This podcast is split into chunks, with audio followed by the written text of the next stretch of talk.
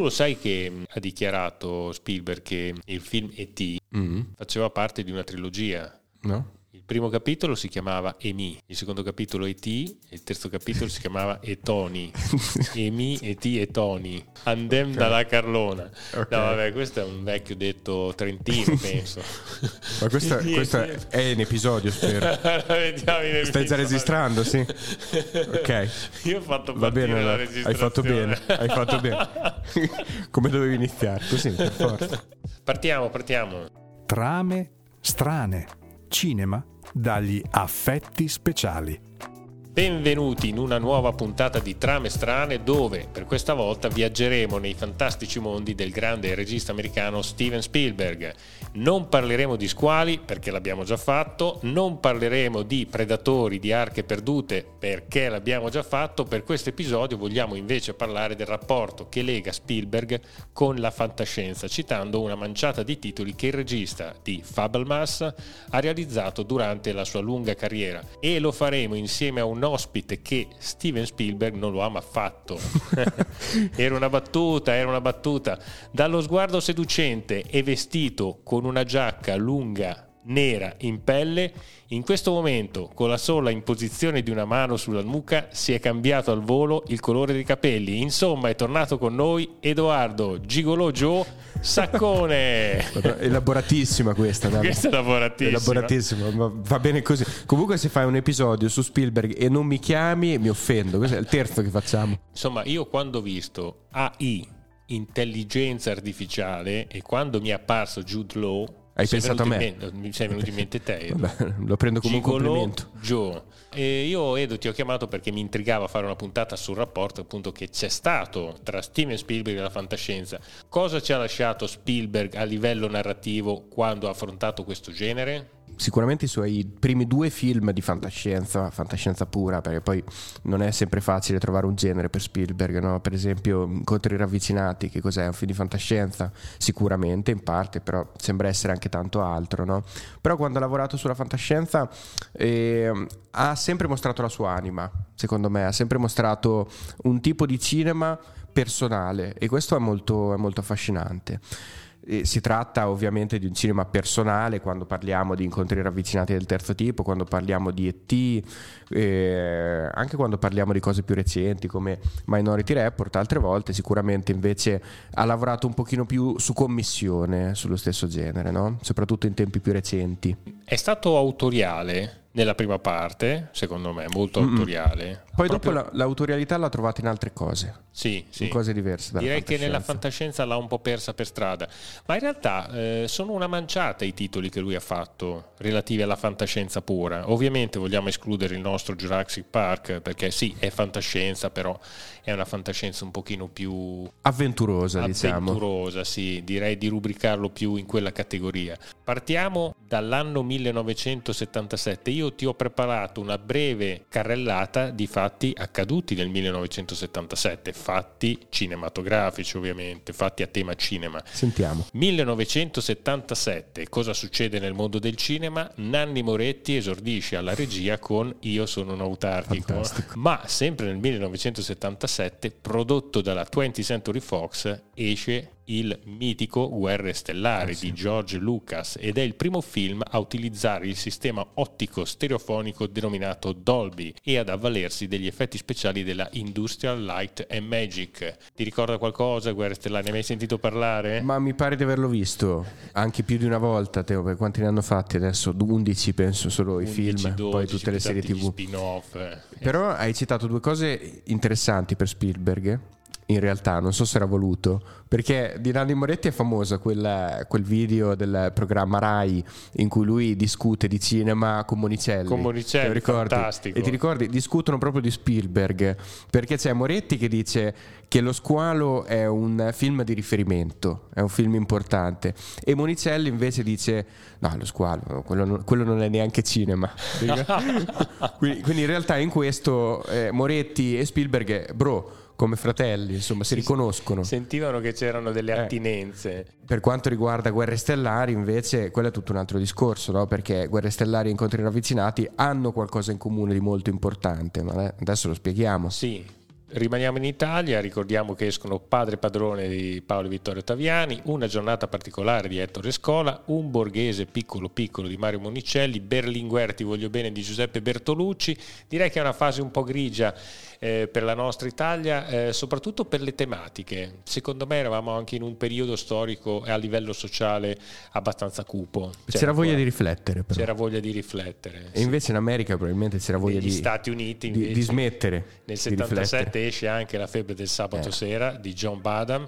Le colline hanno gli occhi di Wes Craven e poi Fantastico. c'è anche il tuo Erasered, La mente che cancella di David Lynch. Eh, sì. E ricordiamo che a Cannes quale film vince? I duellanti di Ridley Scott. Il primo film di Ridley Scott. Premio come miglior opera prima. E in Svizzera muore il nostro grande Charlie Chaplin. Mm. E nel 1977, a proposito di fantascienza, Spielberg ci regala il grandissimo Incontri ravvicinati del terzo tipo, il suo primo film di successo che racconta la storia di un gruppo di persone che incontrano un UFO, o direi degli UFO. Il film eh, ottiene da subito grandissime recensioni e vince numerosi premi e diventa un vero e proprio classico del genere. Ma forse la sparo un po' grossa. Non è il mio film di Spielberg preferito, ma in senso assoluto mi sentirei di dire che è il film di Spielberg per eccellenza, Incontri ravvicinati.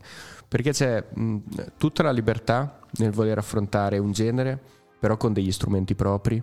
C'è tutta la, la, passione per il cinema, c'è uno stile che è già riconoscibilissimo, c'è freschezza, c'è innovazione, c'è un compartimento tecnico che è straordinario, c'è um, una vicinanza al, al, cinema della New Hollywood che si faceva in quel momento in America e che si sarebbe fatto ancora per poco, e però allo stesso tempo c'è già un percorso per stabilito verso quello che sarà il cinema del futuro, il cinema degli anni Ottanta che recupera il genere, recupera il rapporto con lo spettatore e la, la, la felicità, no? l'esaltazione del vedere uno spettacolo cinematografico. C'è tutto questo in Incontri ravvicinati, quindi è un film Spielbergiano in, in tutto e per tutto, è un film eh, affascinante, è un film che eh, si può definire puro cinema in qualche modo. Io ti dico, all'epoca ne sentivo tanto parlare, ero un bambinetto di 7-8 anni, io lo andai a vedere, ovviamente non ci capii un H. Mi ricordo di questo che faceva questa montagna ad un eh certo sì. punto. Mi rimase impresso questo pazzoide che faceva questa montagna. Parliamo della trama di questo incontri ravvicinati del terzo tipo, una storia che segue le vicende di Roy Neary, un operaio elettrico che insieme ad altre persone in tutto il mondo ha un'esperienza di avvistamento UFO Mentre cerca di capire cosa gli è successo, Roy si imbatte in una serie di eventi strani e inquietanti che lo portano a scoprire la verità sugli incontri ravvicinati del terzo tipo. Diciamo che è anche uno dei primi film che fa apparire l'extraterrestre come un qualcosa di positivo. Eh sì. Questo sicuramente concettualmente il punto centrale di incontri ravvicinati e anche di buona parte del cinema di Spielberg in realtà. Il fatto che il mostro, il diverso, l'elemento estraneo rispetto all'essere umano non è il nemico. E la tradizione del cinema americano voleva invece nei, negli extraterrestri una forza distruttrice, una forza disumana, un po' quello che era stato lo squalo per Spielberg, no? Lui quell'elemento l'aveva già affrontato, l'aveva già sistemato. E nel momento in cui si approccia invece al mondo degli UFO, la sua intuizione è questa. Ma se fosse qualcosa che spaventa, per forza di cose, perché non è conosciuto, è, è diverso dall'essere umano, ma se quella cosa che spaventa nel momento in cui lo si va a riconoscere, in cui lo si va ad incontrare, il film termina con un incontro, no? non fosse negativa, ma fosse invece qualcosa di positivo, ecco che si svela la natura del film di Spielberg e quello che è l'elemento alieno per Spielberg.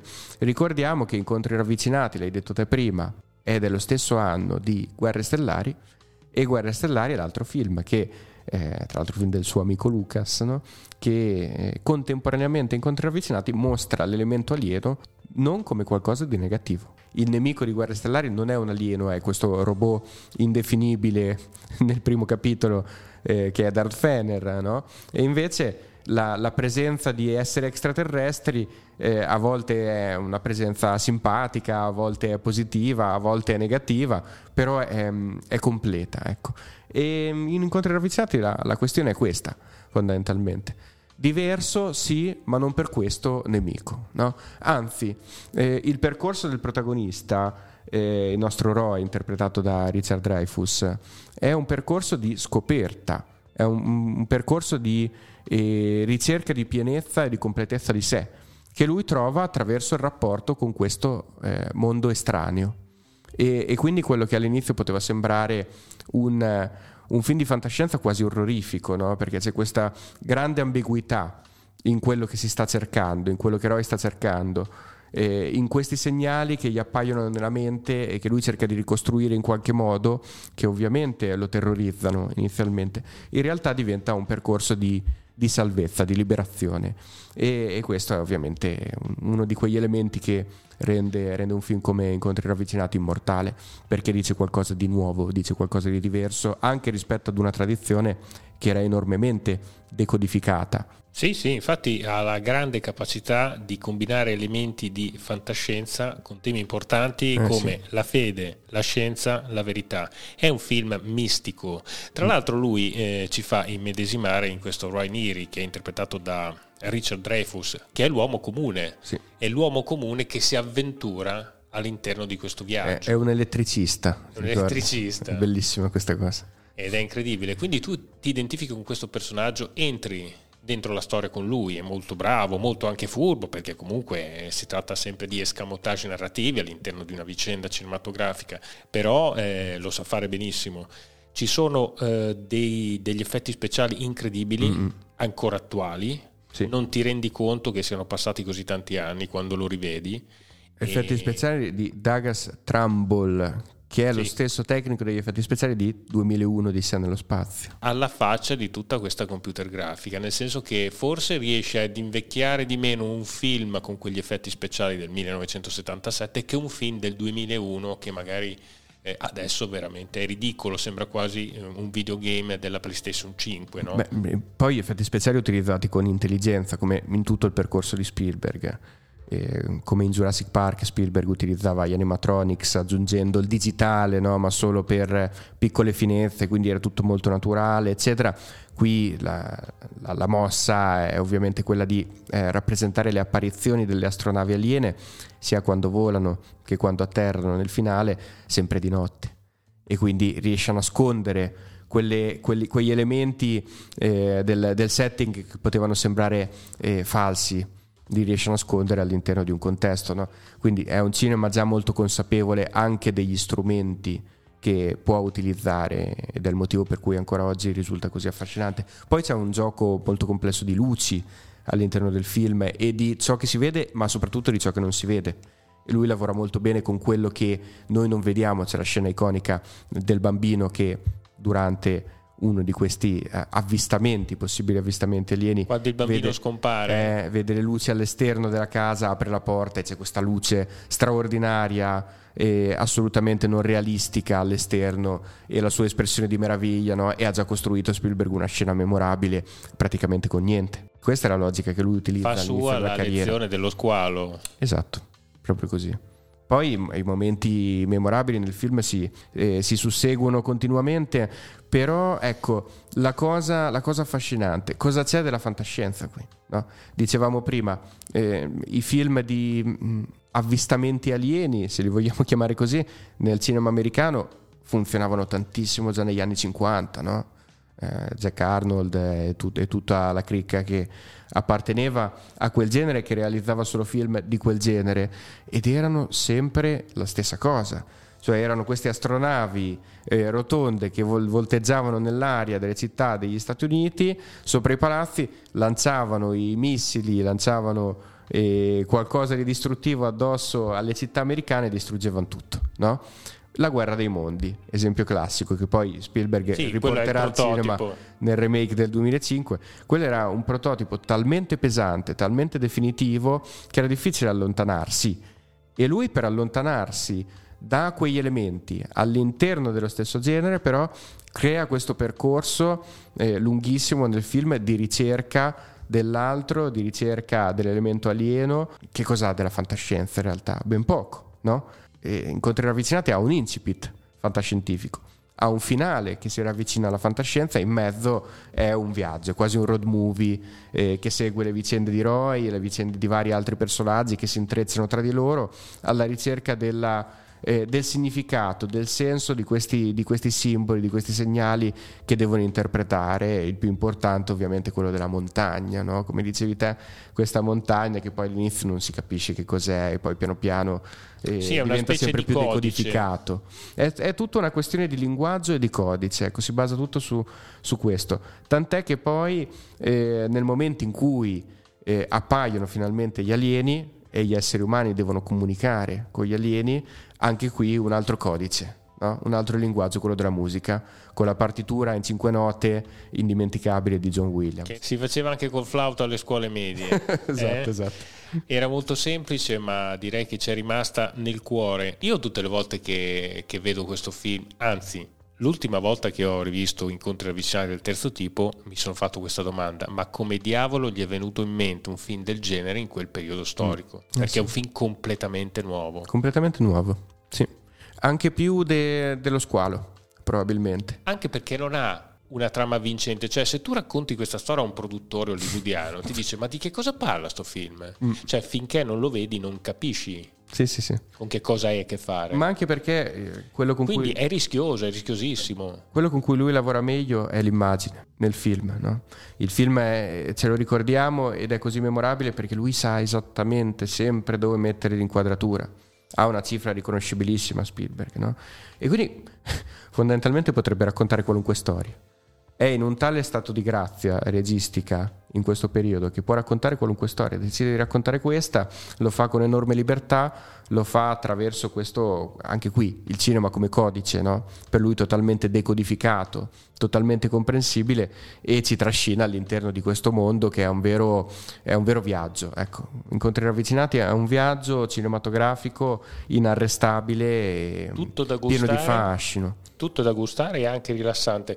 Poi c'è sempre questa, mm. questa, descrizione della famiglia, sempre un po' disfunzionale, come poi è sempre piaciuto a lui, sì, eh, perché sì. gli piace eh, a quanto pare. queste famiglie. Si è tornato adesso parlando della sua. Sì, quando 45 anni dopo ma infatti secondo me eh, guardando Fabelmans l'ultimo suo film diciamo che ti dà molti indizi per capire come ha fatto a realizzare certe cose e secondo me sì. è stato molto bravo in quel film a raccontarsi o comunque a raccontare una parte di sé molto profonda. Bene Edo, passiamo ad un'altra annata, 1982 e qui potrebbero venirti anche dei goccioloni, attenzione. Vai. Fanny Alexander, Ingmar Bergman vince 4 Oscar ed è un trionfo di incassi in tutto il mondo. Pensa un po' te, all'epoca si andava a vedere Fanny e Alexander. Grande adesso, anno l'82. Adesso ti cinema. sputerebbero in faccia se tu chiedi a qualcuno andiamo a vedere un film come Fanny Alexander. 1982 escono Blade Runner eh, di un sì. certo Ridley Scott. Esce la cosa di John Carpenter. Giusto. Esce Conan il barbaro di John Milius. Soprattutto.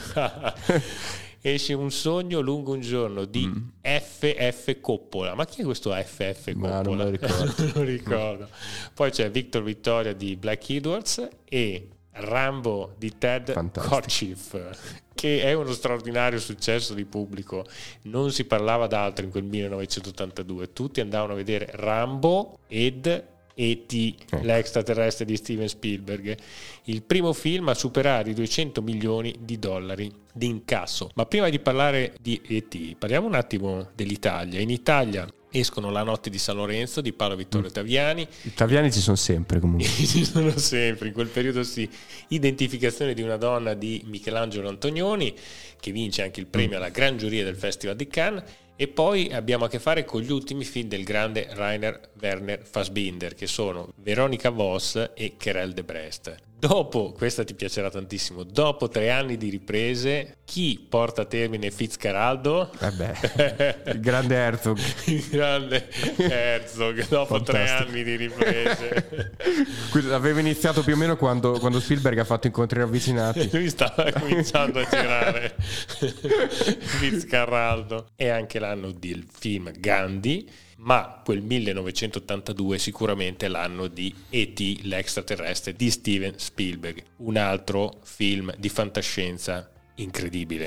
Eh sì, è anche estremamente iconico. Quando si pensa a Spielberg, non so te, io il primo film che penso è sempre E.T. Per qualche motivo, mi pare il suo film più rappresentativo Mm, anche qui, magari non, non, dico che sia il miglior film di Spielberg, no? però stiamo veramente parlando di un film che ha segnato un'epoca. Quando si parla della fine della New Hollywood, eh, ti ricordo, eh, cosa di cui parliamo sempre. spesso, di cui parliamo spesso, si cita sempre I Cancelli del Cielo di Michael Cimino, no? che fu il film che distrusse quel percorso. Però allo stesso poveretto, non era colpa sua.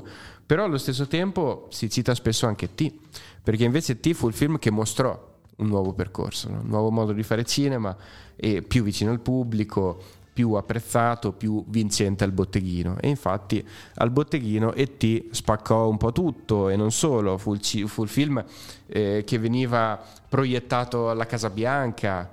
Eh, con, eh, con, il regista presente, fu il film che eh, trasportò, che rese celebre e rese finalmente riconosciuto in maniera definitiva Spielberg anche in Europa Fu un film che eh, vendette tantissimo i pupazzetti di E.T., le magliette di E.T., il merchandising. Insomma, il cinema americano si riappropria del botteghino, no? si riappropria di, di, quello che è il grande successo commerciale, eh, portando poi a tutto quello che è avvenuto dopo, le grandi saghe, eccetera, eccetera, eccetera. Comunque E.T. è soprattutto un grande film cioè, oltre al ruolo che ha avuto all'interno del, del, percorso cinematografico americano, è un film che risulta memorabile. Prima di tutto perché una cosa che Spielberg ha sempre saputo fare bene è rappresentare l'infanzia e qui, eh, forse per la prima volta, totalmente il protagonista è un bambino. E quindi questa idea di cinema sognante che già era presente all'interno di incontri ravvicinati, incontri ravvicinati c'era il figlio di Roy per esempio, che era una delle figure principali, e però qui ehm, il fatto di passare attraverso gli occhi dell'infanzia totalmente identifica il film in una maniera definitiva. No? Il rapporto tra Spielberg e, e um, i bambini è qualcosa che eh, rappresenta il suo cinema, perché il suo cinema è un, è un cinema di speranza, è un cinema di gioia, è un cinema gentile è un cinema di grande spettacolarità e sono tutte cose che ovviamente ritornano nel mondo dell'infanzia, no? È un cinema anche per bambini, finalmente totalmente anche per bambini, perché eh, eh, attraverso gli occhi di Elliot, questo, questo giovane protagonista di 10 anni, anche loro si possono identificare e possono seguire, forse ancora più loro rispetto che gli adulti, questo, questo percorso, questa vicinanza con, eh, con il, giovane, il, giovane, alieno ET. No? La trama di questo ET segue le vicende di Elliot, un bambino che incontra un alieno smarrito sulla Terra e decide di aiutarlo a tornare a casa.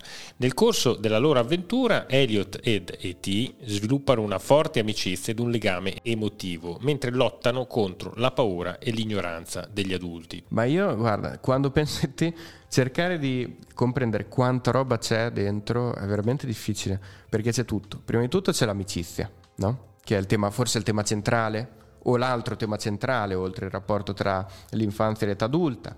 E c'è l'amore, c'è l'innocenza, c'è la scoperta, c'è il mistero c'è la eh, solitudine. C'è la solitudine. La diversità anche soprattutto. La diversità, esatto. È un film estremamente ricco, estremamente ricco di, di tematiche e sono tutte tematiche talmente centrali, talmente insite dentro l'essere umano che per forza di cose lo rendono un film universale, che è un po' il motivo del suo successo, no?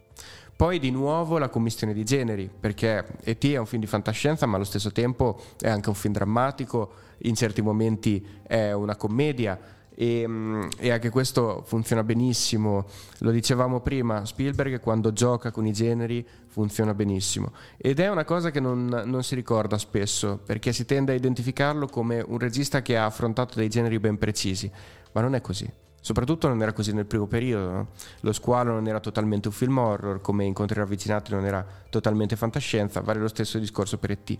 E.T. è un film umanista, è un film che parte dal personaggio, che parte dai due personaggi principali, l'alieno e il bambino, che parte dalle, dalle loro caratteristiche, da, mm, dal, dal, loro rapporto e si sviluppa in maniera molto naturale, in maniera molto libera di nuovo verso un finale bellissimo. E tra l'altro c'è anche quella che forse è la mia scena preferita della storia del cinema, in E.T. Quella delle rane. Bravo, come fai a saperlo? L'hai già detto L'ho già detto un'altra volta. passata, l'hai Fantastico, citata. vabbè, allora ormai Raccontala, raccontala. sei tutto di me, sei tutto di me. Il momento in cui Elliot è a scuola e sta dissezionando le rane, no? E a un certo punto eh, c'è una sorta di confluenza psichica tra lui e, e T che è a casa in quel momento e sta guardando un film di John Ford, altro elemento che ritornerà in The Fableman, il suo ultimo film, eh, che è un uomo tranquillo e è come se eh, i loro due cervelli fossero collegati in qualche modo. Noi vediamo in montaggio alternato quello che sta succedendo a entrambi e la coscienza di E.T. è come se stimolasse quella di Elliot a liberare queste povere rane. In questa scena cinematograficamente memorabile tutte le rane saltellano fuori dalla, dalla stanza no? e, e, c'è questa marea di rane che, che fuoriesce dalla scuola mentre Elliot finalmente si dichiara alla sua cotta, a questa ragazzina di cui è innamorato, muovendosi sopra la sedia e facendola girare, facendola muovere esattamente come si muove John Wayne in Un uomo tranquillo di John Ford e alla fine si baciano. No, e, e, questo è, è, tutto, è, tutto, Spielberg, tutta l'esaltazione che può trasmettere il cinema attraverso l'unione di immagini, di riferimenti e anche di musica. Qui c'è la bellissima colonna sonora di John Williams, ma le colonne sonore di John Williams sono bellissime sempre. Ci sono una, una miriade di momenti che sono entrati nel patrimonio comune dell'umanità, eh, giusto per citare i più famosi, eh, E.T. Telefono Casa e eh, ovviamente il volo di, eh, di, Elliot con la bicicletta con E.T. posizionato davanti che diventerà anche il simbolo della prima casa di produzione di Spielberg, la Amblin. A proposito di simboli e di figure mistico-mitologiche, leggevo qualche critica relativa a questo ET in cui si paragona il percorso del nostro extraterrestre a un percorso di tipo cristico. Praticamente il nostro ET ridà vita, parla ai fanciulli fino all'ascesi finale. Ci può stare secondo te? Ma è facile contestualizzare una, una, una, certa dose di misticismo nei primi film di Spielberg, soprattutto Incontri ravvicinati e E.T., perché sono film che parlano della parte interiore dell'essere umano. Ne parlano tanto in realtà, no? anche se apparentemente non è così parlano tanto di percorsi di crescita e sono percorsi di crescita che si sviluppano certe volte attraverso fattori non naturali, il rapporto tra l'uomo e gli alieni per esempio e l'influenza che possono avere gli alieni sull'essere umano. Detto questo, non, non ci vedo, non ci vedo dei, de, del misticismo, ecco. ci vedo di più la fascinazione per qualcosa di altro, quindi la scoperta di qualcosa che va oltre la razionalità e parla direttamente alla coscienza, questo sì, però non, non, tanto da farlo diventare un percorso di tipo cristologico, religioso. Sì, quindi della serie non esageriamo. No, forse no, forse però... più AI in AI. questo, no? Un film successivo. Poi ne parleremo molto più velocemente. Beh, comunque anche qui una grande capacità di dosare gli effetti speciali, Sì. perché ricordiamo all'epoca non c'era il digitale, quindi si faceva di necessità virtù. Sicuramente i budget erano alti.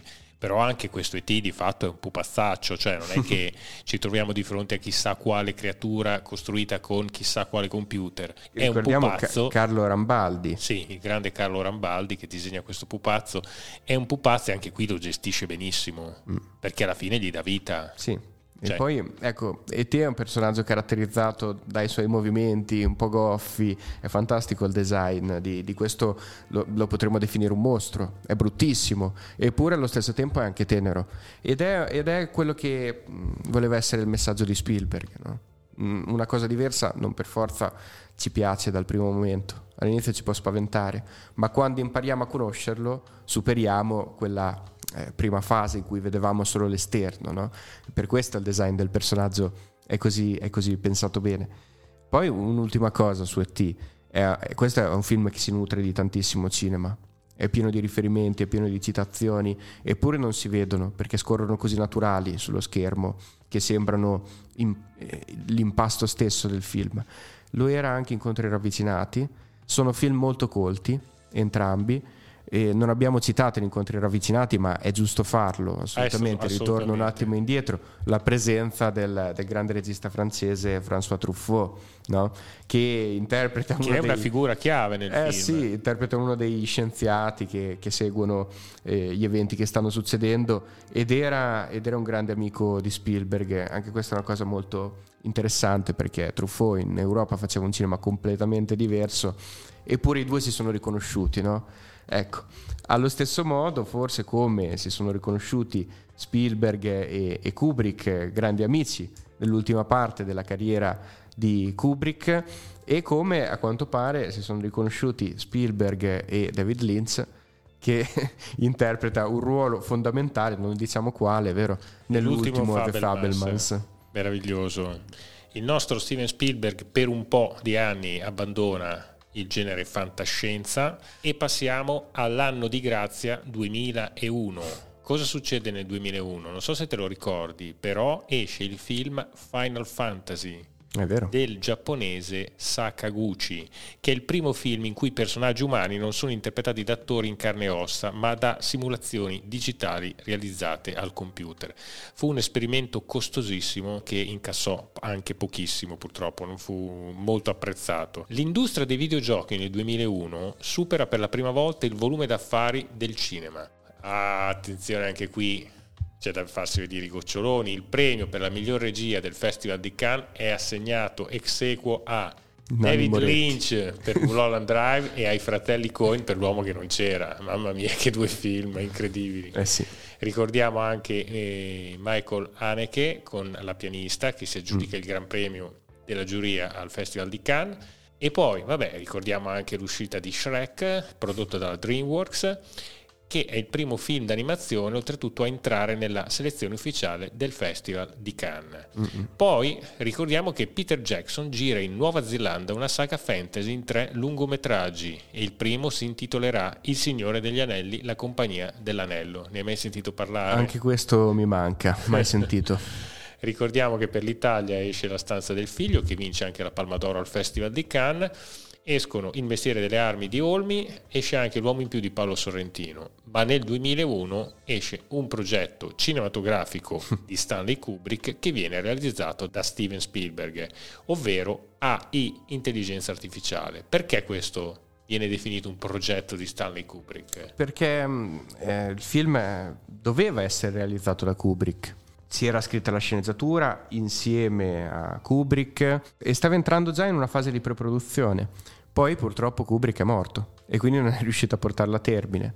A quel punto è intervenuto Spielberg che si è detto interessato, anche perché come, come, abbiamo già intuito il genere è fantascienza e quindi era qualcosa che Spielberg non affrontava più da ormai una ventina d'anni direttamente e però in qualche modo era, era sempre stato l'impasto del suo cinema, lo dicevamo prima, no? era un genere dentro cui lui aveva trovato tanta libertà. E quindi decide di, di prendere eh, le redini del, del, progetto, decide di portarlo avanti lui e lo realizza, in effetti. È un film che ha degli elementi Spielbergiani, quindi ci si trova abbastanza a suo agio, e, per esempio il protagonista, protagonista che è di nuovo un bambino e non un bambino qualunque, eh, perché stiamo parlando di Haley Joel Osment, nome quasi impronunciabile del protagonista del Sesto Senso.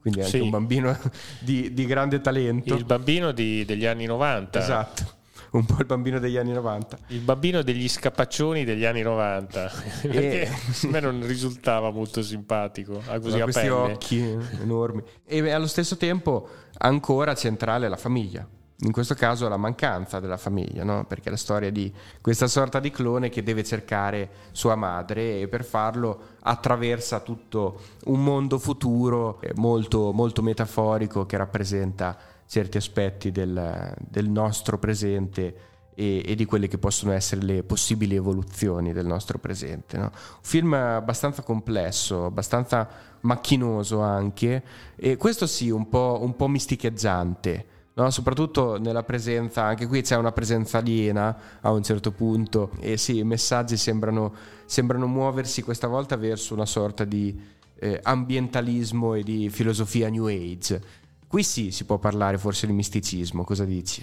Ma eh, guarda, adesso mh, ti citerò un attimo al volo la trama. Eh, costruito per sostituire affettivamente un figlio ibernato per malattia, David, che è il nostro protagonista, viene abbandonato quando il bambino reale guarisce. E così con l'aiuto di Gigolo Joe, e l'abbiamo qui, il mitico Edoardo Saccone, ma in realtà nel film è Jude Law, eh, un automa programmato per il piacere femminile, cercherà il nostro protagonista di ritrovare la perduta madre adottiva, precipitata negli abissi di una New York sommersa dalle acque e dove dovrà aspettare 2000 anni per sperare di realizzare il suo sogno. Insomma, io all'epoca lo andai a vedere al cinema questo film e mi piacque poco. L'ho, ri- l'ho ripreso di recente anche per eh, parlarne durante questa puntata. Ma insomma, ragazzi, fa una gran fatica questo film. Sì, ho capito che la trama doveva andare in quella direzione, cioè ad un certo punto il bambino vero torna in vita e non me ne faccio più niente del bambino ricreato artificialmente. Cosa ha fatto? Lo, lo abbandono così in mezzo alla foresta? Cioè, non lo so. È un elemento favoristico. Sì, però alla faccia della sospensione dell'incredulità, cioè... Sì, ok, serve alla storia per parlare di questa sorta di abbandono che poi porterà il nostro protagonista a scoprire tutto un mondo fatto di automi che vengono seviziati, che vengono mm. distrutti, che sono comunque il diverso che deve essere annientato, c'è anche tutto questo discorso degli umani contro la diversità, insomma, non lo so, secondo me Ma fa una gran cosa? fatica. Eh, sembra un po' un progetto un po' ambiguo, perché da una parte si vede il, il fascino che poteva esercitare il progetto su Kubrick, Dall'altra parte si vede come Spielberg l'ha preso in mano e ha trasformato un'idea di Kubrick in qualcosa di più suo, però sembra sempre il figlio di due padri diversi e quindi non, non totalmente realizzato, non totalmente funzionale. Per me mantiene un, un, certo livello di fascino, come tutti i film di Spielberg, che mi sembrano film comunque sempre compiuti. Però allo stesso tempo mi sembra il film meno suo di tutti i suoi film. Sicuramente c'era il titolo dalla sua parte, perché dopo E.T. doveva per forza fare AI. AI, AI, questo c'è. Però sai cosa? Per esempio, questa irre- forte irrequietezza, no? della trama che tende ad appesantire quello che è il materiale del film. No? Per esempio la figura di eh, Gigolo Joe in realtà è una figura molto cupa. No, poveretto, non fa un bel percorso e il bambino stesso non, non compie il classico percorso liberatorio di, di, Spielberg, a prescindere dal fatto che poi il finale è un lieto fine, c'è della sofferenza. Ecco, forse Spielberg mi viene da dire non sa gestire cinematograficamente la sofferenza come invece sa gestire la gioia. Eh, Spielberg è un regista positivo, eh, il suo messaggio è sempre un messaggio positivo. Qui invece si deve confrontare con delle materie, l'ambientalismo, la rovina del mondo, eh, la, la, la, l'identità perduta di una persona, addirittura la famiglia perduta di un bambino e sono, e sono materie non, non totalmente sue.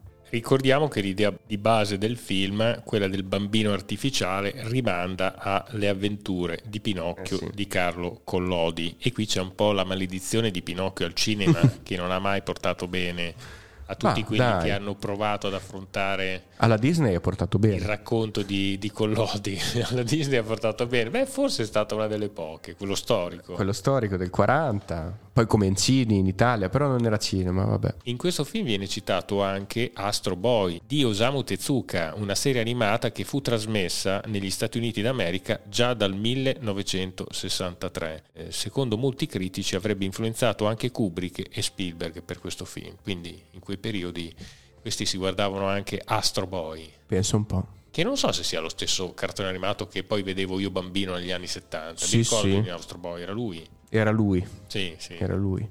Ma te guardavi UFO Robot più che altro, vero? Beh, certo. Eh, mia, mamma me lo dice sempre, UFO Robot. Lo rimandiamo questo film? No, perché Spielberg non si rimanda a prescindere. Eh, va bene. Non si può rimandare. Però di tutti gli Spielberg forse è quello più rimandabile. Ma Spielberg non demorde. Siamo nel 2002. Cosa accade nel 2002? la Warner annuncia un accordo con un servizio di video on demand per cui sarà possibile, grazie a un software elaborato da Microsoft, scaricare un film direttamente da internet. 2002! Pensa un po'. Pensa un po', eh? Poco più di vent'anni fa. Per il cinema statunitense che cosa esce nel 2002? Spider-Man di Sam Raimi. Grande. Esce un altro Spider senza il Man. Ah, sì. Spider di David Cronenberg. Poi c'è anche Lontano dal Paradiso di Todd Haynes. E agli Oscar vince a sorpresa un film osceno, Chicago di Rob Marshall, che sconfigge Gangs of New York di Scorsese e il pianista di Polanski. Penso un po'. penso un po'.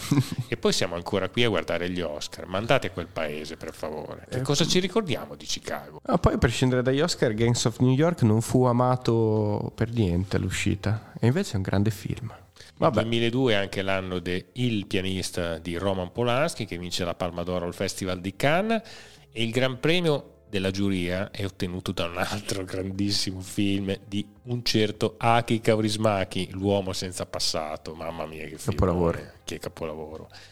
Alla mostra di Venezia viene presentato in anteprima il film 11 settembre 2001, composto da 11 episodi girati da 11 registi a un anno dall'attentato delle Torri Gemelle di New York. Ma nel 2002 che cosa ci regala a proposito di fantascienza il nostro Steven Spielberg? Minority Report, un film basato sul racconto di Philip K. Dick, un film che segue la storia di un poliziotto che cerca di dimostrare la sua innocenza in un futuro in cui la prevenzione del crimine è basata sulla lettura dei pensieri. Beh, questo è divertente, non un capolavoro, però è molto divertente. Sì, molto divertente. Sicuramente c'è un materiale di partenza importante perché il racconto di Dick è un bel racconto che però eh, Spielberg riesce ad ampliare perché ha bisogno di più materia narrativa e lo fa, lo fa mh, approfondendo il personaggio protagonista interpretato da Tom Cruise, il primo film in cui Tom Cruise e Spielberg lavorano insieme e, mh, e lo fa anche aggiungendo completezza a quella che è una storia abbastanza intricata che sembra una sorta di neo-noir in qualche modo, no?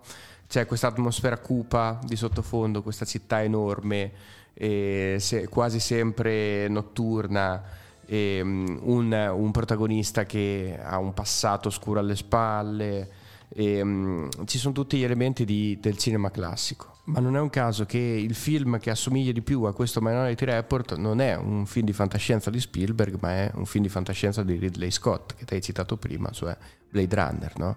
È una sorta di, potremmo quasi definirlo un remake di Blade Runner sotto molti aspetti, anche se qui in realtà ci sono questi precog, queste figure che innescano il meccanismo del film, eh, sono centrali e sono in realtà anche molto, molto affascinanti. Sì, tra l'altro figure marginali, di fatto sono ex tossici, tra insomma detto un po' così in parole povere, sono figure che a starebbero cui però bene. eh, sì, sono questi, questi personaggi marginali all'interno della società ma a cui viene affidato nel film un ruolo eh, estremamente importante no? perché sono dei profeti in qualche modo li potremmo Sì, definire sì, così quasi capacità divi- divinatorie, no? Insomma, hanno questa sorta di, di shining, di luccicanza a modo loro, no? Tanto per citare sempre esatto il nostro Kubrick. Beh, a questo punto posso citare la trama La Assolutamente. faccio io questa volta la. Siamo nella Washington del 2054, ancora non ci siamo arrivati questa volta, perché i film di fantascienza tutti gli anni eh, ne, ne raggiungiamo uno. Il 1997 l'abbiamo passato da un Eh, pezzo. Blade Runner pure perché è 2019 ormai superato le macchine volanti non le vedo comunque nella Washington del 2054 grazie alle infallibili facoltà di preveggenza di tre eh, mutanti diciamo detti precog gli assassini vengono arrestati prima addirittura di commettere il crimine ma quando il comandante dell'unità precrimine John Anderton interpretato proprio da Tom Cruise viene indicato come il prossimo autore di un omicidio l'interessato si convince che qualcuno voglia incastrarlo e cerca il rapporto di minoranza che potrebbe scagionarlo. Rapisce la precog eh, Agatha, interpretata da Samantha Morton. Il rapporto di minoranza è questa, questa sorta di parere, perché i precog sono tre, questi mh, mutanti sono tre, e il rapporto di minoranza è il parere che in certi casi uno dei tre dà opposto a quello degli altri due e quindi è la sua unica speranza di salvezza perché nel momento in cui tutti e tre hanno previsto che lui compierà un omicidio, per forza di cose ehm, lo, lo deve compiere, no? il destino è quello. Non si possono sbagliare i. Nel momento in cui invece interviene un rapporto di minoranza, c'è la possibilità che lui non sia responsabile di un futuro omicidio. Ecco, si muove un po' su questa logica il film di Spielberg, che è una logica estremamente eh, complessa per un regista che invece ha sempre affrontato delle tematiche e degli snodi narrativi molto diretti, molto semplici. Qui si, si sente il peso di eh, Philip K. Dick, un autore estremamente cerebrale e affascinante. E questo è un film affascinante. È un film diverso dal solito Spielberg e lo ricorda molto eh, sicuramente la, la, appunto te dicevi la dinamica familiare ma anche eh, un certo tipo di ritmo un certo tipo di regia un certo tipo di macchina cinematografica che è rappresentata benissimo da, da questo film. Il film è pieno di azione è molto conturbante è molto eh, divertente, eh, intrattiene benissimo. Tra l'altro c'è una delle primissime interpretazioni di Colin Farrell in Minority Report, ti ricordi? E quest'altra gente che lo sta inseguendo. E tra l'altro fa una gran bella figura. Sì, eh? sì, sì, molto, molto me- memorabile, veramente e, e, c'è anche un bel cast composto da Peter Stomartin, Black Beh, Nelson poi c'è il grande Max von Sydow e, e, soprattutto, e soprattutto Max von Sydow il nostro padre esatto. Merrin proprio così eh?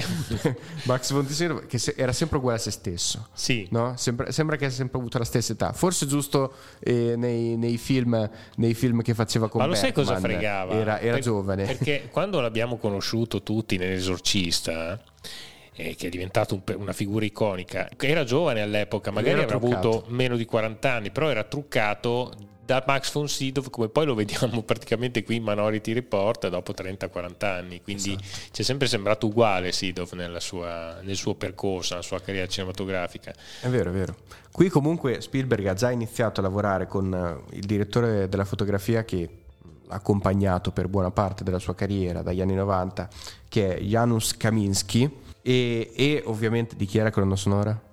Di John Williams. Il ovvio. grande John Williams. Però ovviamente. ecco, qui Kaminsky fa veramente bella, un bel lavoro. Ecco, infatti te lo volevo chiedere, come ti sembra la fotografia? La scelta di una fotografia come questa nel film? Eh, più cupa del solito. Perché poi è tutta sparata di bianco, se ci pensi, no? Sì, sì, sì, sì, è stranissima, è stranissima. Veramente ha la capacità di creare un universo a sé.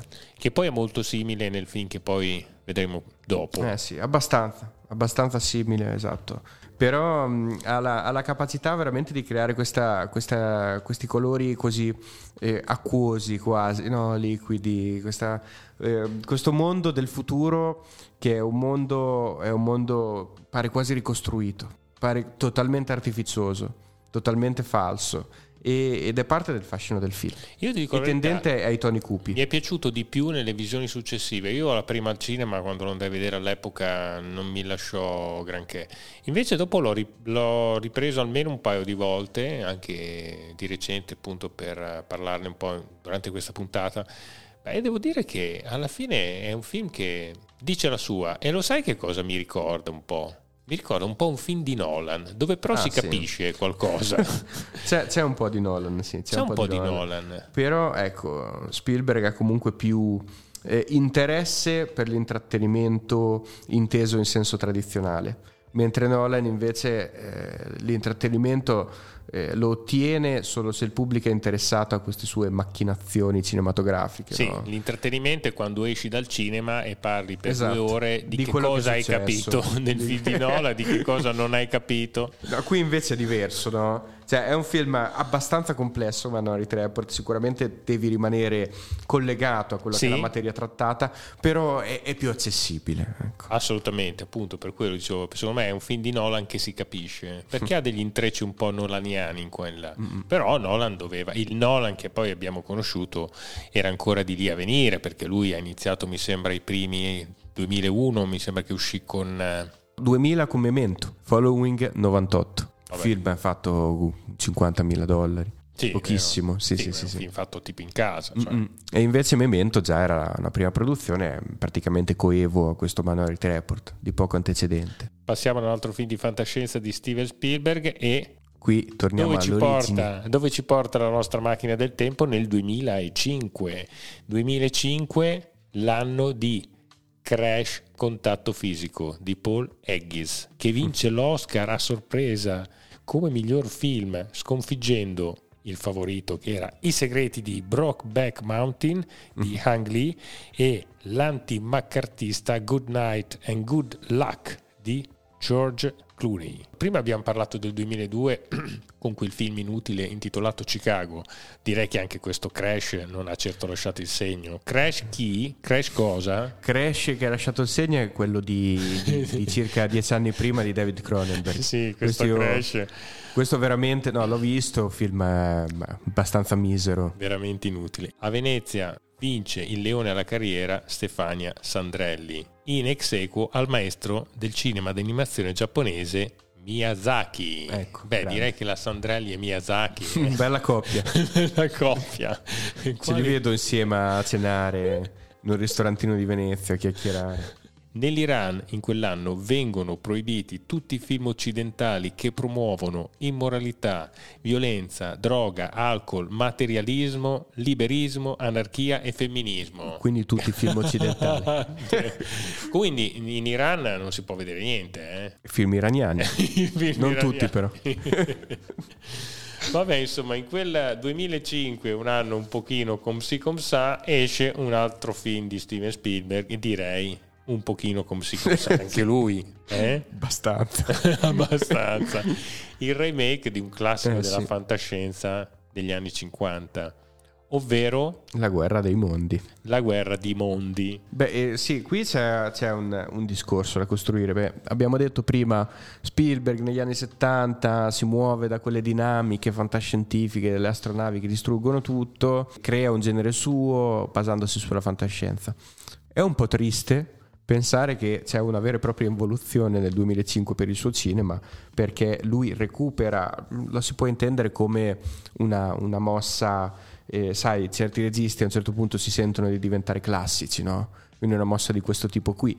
Però La guerra dei mondi in effetti è veramente tanto per certi aspetti un film classico, perché non si muove da quelli che erano i suoi riferimenti originali se non nel eh, costruire appunto un prodotto cinematografico eh, che è ancora una volta una macchina spettacolare con certe sequenze che rimangono che possono rimanere nell'immaginario qui più che altro una eh, il primo assalto degli alieni eh, a New York con eh, Tom Cruise di nuovo protagonista che si muove per le strade mentre questi tripodi enormi alieni stanno distruggendo tutto ecco. detto questo eh, il film è un, pure un po' inquietante in realtà perché quel messaggio positivo che il cinema di Spielberg aveva sempre eh, potuto tramandare e che era un- una vera e propria cifra rappresentativa eh, viene a mancare. È un film molto cupo, La guerra dei mondi, in realtà. Sì, molto. E, e questo è strano, e questo è strano perché quelle dinamiche che lui aveva saputo reinventare, quale abbandona completamente, chissà, l'11 settembre 2001, chissà, un periodo che precede la recessione eh, americana del 2008, ma che forse in qualche modo era già nell'aria. Comunque è uno Spielberg che non si sente sicuramente ispirato ed è uno Spielberg che si sente sicuramente più negativo rispetto al solito. Questo nel film si avverte molto. D'altra parte non è neanche un film così compiuto, La guerra dei mondi. Inizia, eh, dicevamo, con, con un momento di, di cinema spettacolare, sicuramente importante, ma poi anche quello si va a, a scemare nella seconda parte e c'è tutta quella, quella grossa parentesi eh, centrale nel, nel terzo atto con il personaggio di Tim Robbins, che è questo matto che, che si chiude in casa con eh, Tom Cruise e sua figlia e cerca di ucciderli, che non convince per niente. E è un film poco affascinante anche dal punto di vista visivo. Ci sono tante cose che non, che non, non funzionano benissimo. Sì, film poco epico, poco emozionante e poco avvincente, Mm. con un finale attaccato un po' con il Vinaville. È vero, è vero. Ha anche un finale un po' bruttino. Cos'è centrale ancora una volta? Ovviamente la famiglia. Sì. In particolare il rapporto tra eh, il personaggio di Tom Cruise e la figlia Rachel, interpretata da Dakota Fanning, che qui era giovanissima e divenne subito una star, ti ricordi? Sì, anche se qui è discretamente insopportabile il suo personaggio, eh. Sempre vestita con questa giacchetta rosa. Ma anche shocking. insopportabile anche il figlio di, di Tom Cruise in questo film. Sì, sì. Sì. Fatto sta che ancora una volta qua, ecco, la salvezza, la- l'unica possibile salvezza è rappresentata dalla famiglia, mentre tutto ciò che sta intorno al, al povero Tom eh, pare distruttivo, no? Pare senza speranza. E invece lì si può trovare forse, forse una via per il futuro, la famiglia, sempre questa, questa tematica qui che inizia ad essere anche un po' ripetuta all'interno del suo stantia, cinema. sì, sì, un mm-hmm. po' stantia. Vabbè, insomma, chiudiamo al volo Edo con un film del 2018. È un bellissimo anno, secondo me, per gli Oscar. Abbiamo La forma dell'acqua, The Shape of Water di Guglielmo del Toro, Chiamami col tuo nome di Guadagnino, Dunkirk, Il filo nascosto di Paul Thomas Anderson, Lady Bird della nostra Greta Gerwin, L'ora più buia, The Post Mm. Ci sarà Spielberg eh sì. in questo 2018, quindi è prolifico più che mai. Era molto attivo quell'anno, sì. Scappa Get Out e tre manifesti a Ebbing, Missouri. Beh, mica male come titoli. Alcuni sono interessanti. Alcuni sono interessanti. A Venezia vince Roma di mm Alfonso Cuaron. Chissà se un domani a Roma vincerà Venezia di qualche altro regista. Vabbè. E a Cannes vince Un affare di famiglia, il carinissimo film di Coreda. Mm-mm. Poi anche l'anno appunto del filo nascosto, l'abbiamo detto, è Quiet Place, First Man di Daniel Chazelle, eh, Cold War, Black Panther e Tonia. Eh sì, alcuni, alcuni molto belli in effetti. Sì. Cold War, eh, beh, anche First Man, un film importante. Il film di Coreda, bellissimo. Sì. Mm-mm. In quel 2018 esce un film un po' particolare, un film super giovane oserei dire. Sì. Eh sì fatto da Steven Spielberg. Incredibile. Ready Player One. Mm-mm. Un che film... sembra fatto da un, un giovane regista. Questa, questa, è la cosa più interessante forse. È chiaro che lo stile di Spielberg è sempre riconoscibile come muove la macchina, però il mondo costruito all'interno di questo film, eh, tratto da un romanzo uscito pochi anni prima che era diventato subito iconico per il, il, la fascia di pubblico che definiamo nerd, non appartiene a Spielberg Spielberg gli ha dato origine in qualche modo perché il mondo di Ready Player One è un mondo incredibilmente citazionista dentro cui si muove un po' tutta la cultura eh, nerd dal mondo dei videogiochi ai fumetti al cinema ovviamente e, e viene tutto di nuovo amalgamato, no? mescolato insieme e apparentemente non era materia per Spielberg, che non appartiene a questa generazione di cineasti, quelli che hanno trattato eh, questi, questi, mondi postmoderni e metacinematografici dentro cui il cinema è dichiarato e continua a rivivere. Però in realtà viene scelto per dirigere questo film, lui si presta, il film per i miei gusti è decisamente troppo pieno di digitale, in tutti, in tutti, i sensi, perché poi è un film che parla del mondo digitale, no? un film che parla della realtà virtuale, però sicuramente lui sa imprimere la sua spettacolarità, soprattutto in certi momenti. Qui per esempio c'è un inseguimento automobilistico abbastanza extreme, dentro cui, questo è divertente, Spielberg si autocita, no? perché a un certo punto appare addirittura il dinosauro di Jurassic Park. Parliamo in breve della trama del nostro Ready Player One. Nel 2045 degrado ambientale e sovrappopolazione hanno ridotto le città a Bidonville, dove gli abitanti preferiscono passare il tempo immersi in Oasis, un mondo virtuale open source creato dal genio informatico James Halliday. Dopo la morte di questo genio informatico, lo scienziato annuncia tramite il suo avatar di aver predisposto un concorso in cui i partecipanti devono superare tre prove per rintracciare un easter egg, ovvero un contenuto nascosto nel software di gioco dai programmatori. Chi riuscirà avrà oltre a un quarto di trilione di dollari anche l'intera proprietà dell'ambiente virtuale. Da una parte c'è il protagonista solitario, questo giovane ragazzo molto Spielbergiano, anche perché è interpretato da un attore Ty Sheridan si chiama che ha proprio la faccia del cinema di Spielberg, dall'altra parte invece ci sta questa ehm, Innovative Online Industries si chiama, che è questo, I poderi forti. Esatto, questo super gruppo industriale cattivissimo, eh, in cui il capo, in realtà Ben Mendelssohn, l'attore, anche lui ha una faccia molto Spielbergiana se ci pensi. No, sì. Quindi il cast è, è, raggruppato bene, pare proprio cinema suo. Ecco. E le tematiche mh, possono entrare all'interno di quello che è un percorso eh, Spielbergiano, anche questo. E, mh, sicuramente si tratta di un cinema dentro cui lui si trova a suo agio, forse a metà, che dici? Sì. La cosa più memorabile del film, la cosa più divertente è il fatto che si rincorrono continuamente le, le citazioni a mondi cinematografici altri tra cui i suoi, dicevamo, no? E su questo sicuramente c'è, c'è dell'interesse, un po' secondo la logica postmoderna dell'inserire del cinema dentro l'altro cinema, dentro l'altro cinema, dentro l'altro cinema. Quindi qui eh, si sprecano i riferimenti, sono centinaia, letteralmente centinaia. Il più eh, evidente, oltre all'autocitazione del, del, dinosauro e oltre l'inseguimento è, con, quello, è quello a Shining è, esatto ma oltre anche l'inseguimento con la DeLorean di Ritorno al Futuro che è sempre, sì. sempre il suo cinema in qualche modo eh, in quanto produttore quella volta è quella Shining. Sì, molto bello. Su cui costruisce poi tutta una sequenza molto importante all'interno del film, anche con un certo estro, devo sì, dire. Dicevamo citazioni che si sprecano dai videoludici Minecraft, Doom, Borderlands, Dungeons and Dragons, Pitfall. Abbiamo tutte le icone cinematografiche come Batman, Robocop, Freddy Krueger, Jason di venerdì 13, King Kong, Beetlejuice e tra le varie però la Disney per questo film ha negato l'autorizzazione all'utilizzo sia dei suoi personaggi classici sia di quelli legati a Marvel e Star Wars. E, insomma, eh, hanno detto no, questi ce li teniamo noi, caro Steven. Ce so che comunque... tu sei potente, ma noi siamo ancora più potenti di te. Ce n'erano comunque tanti altri di personaggi da saccheggiare, quindi lui allora, sì, li ha un, trovati. Un divertissement. Sì. Sì, sì, basta. Io l'ho rivisto, penso anche una seconda volta, l'ho visto una seconda volta di recente. Sì, me la sono passata. La cosa più vicina... Però non mi lascia niente, non mi ricordo quasi niente. Sì, mi ricordo di Shining, ma che poi non, non so neanche com'è all'interno della struttura narrativa, quindi hai capito, mm. proprio dei flash. È un eh, cinema eh. molto figlio del suo tempo.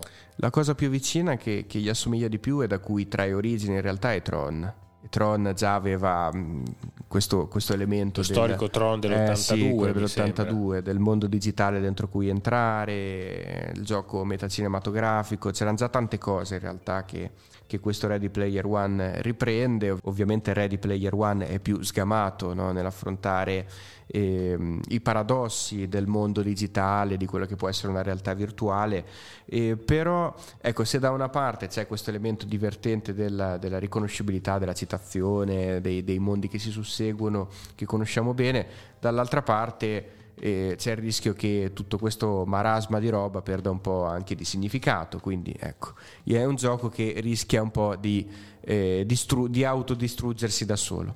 Comunque, insomma, un Spielberg che ci prova, quando ci prova ci sta sempre alla fine. No? Ma sì, la sua porca figura la riesce sempre a fare il nostro Steven Spielberg. Consigliamo a tutti di vedere l'ultimo film di Spielberg, Fabelmans, che è molto bello. Eh sì e secondo me ci fa capire tante cose del suo percorso cinematografico. È stato molto bravo nel suo Amarcord, è un po' un Amarcord. È un Amarcord, un Amarcord, un film sentitissimo, molto emotivo, assolutamente da vedere. Bene, un saluto a tutti quanti e alla prossima puntata. Intanto il nostro Gigolo Gio Saccone eh, se ne va eh, a eh, fare vado, il suo lavoro. Vado a lavorare. Vado, va a lavorare, cambiandosi tinta dei capelli. È presente che lui si toccava, non so, in un punto sì, della sì. testa e cambiava il colore dei capelli. Anche io faccio lo stesso.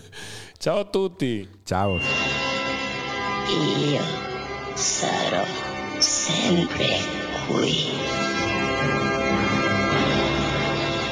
Trame strane. Cinema dagli affetti speciali.